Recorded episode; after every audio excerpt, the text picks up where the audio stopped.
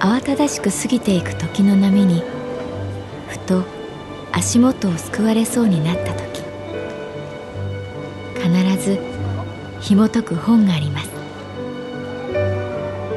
その本にはある女性の人生が描かれています。どこにでもあるごく普通の人生。でも本の中の彼女に出会うと心の湖に波紋が幾重にも広がるようにゆっくりと優しい言葉が満ちていきます。今日はどんな彼女に会えるでしょうか？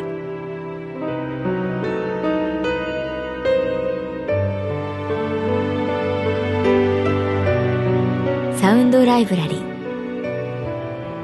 世界に一つだけの本。朗読は私木村多江がお送りいたします。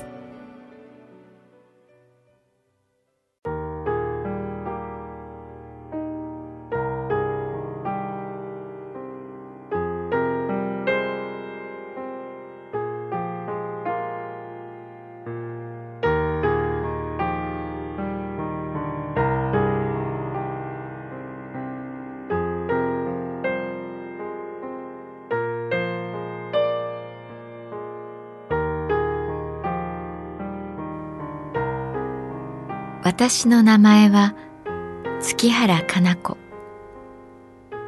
39歳。旅行会社に勤めている。目の前に池が広がっている。水面はなんとか冬の空を真似ようとしている。雲の形まっ真っ青な色。もう少しで淡い水彩画が完成する。その寸前で水鳥が緊張を破る。乱された水の鏡は立ち直るのに時間を要する。近づけば離れる。離れれば近づく。人生はままならない。寒くない？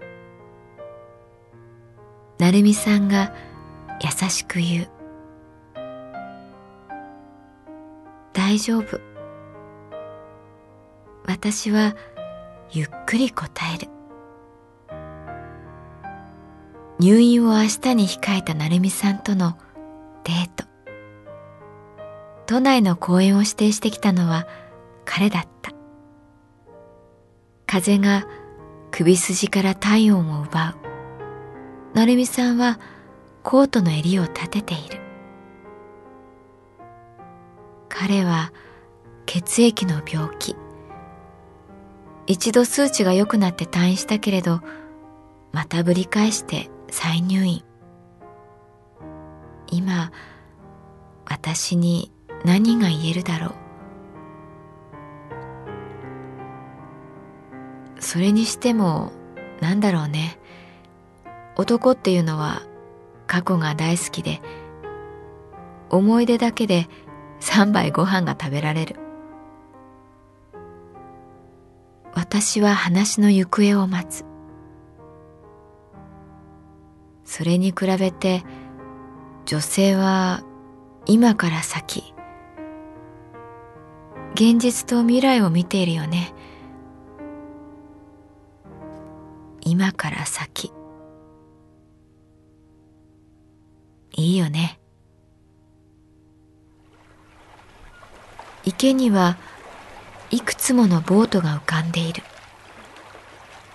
若いカップル老夫婦女性同士。オールを漕ぐ手を休めてさざ波に我が身を委ねる。月原さんなんだかすみません。成美さんが黒縁眼鏡を持ち上げながら私を見た。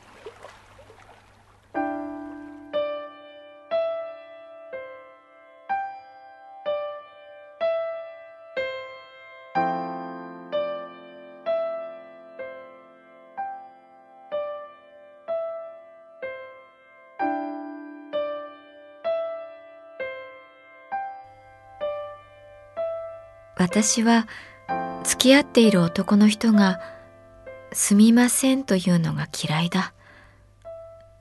できれば言わないでほしい。でも、なぜか私の付き合う人はいつも私にすみませんと言う。仕事が忙しくてすみません。あなたを守れずすみません。今日も明日も会えずにすみません。私はただ、こうして静かな時間を共に過ごせればいいのに、私と一緒にいることで安らかでいてくれればいいのに。成美さんと私の横をゆっくりと小さな自転車が通り過ぎる。乗っているのは女の子。補助輪を外したばかりのようにふらふらと揺れる。結んだ髪が弾んでいた。公園の近くのカフェに入った。成美さんはコーヒーとサンドイッチを、私はカフェオレを頼んだ。あれ？月原さんいきなり大きな声がして振り返る。かつて同じ支店で働いていた女性、峯岸さんだった。偶然ね。ああ、どうも。彼女は成美さんに会釈する。ああ、ちょうどよかった。少しだけ、ここいい？峯岸さんは私たちの返事を待たずに成美さんの隣の席に腰掛けた。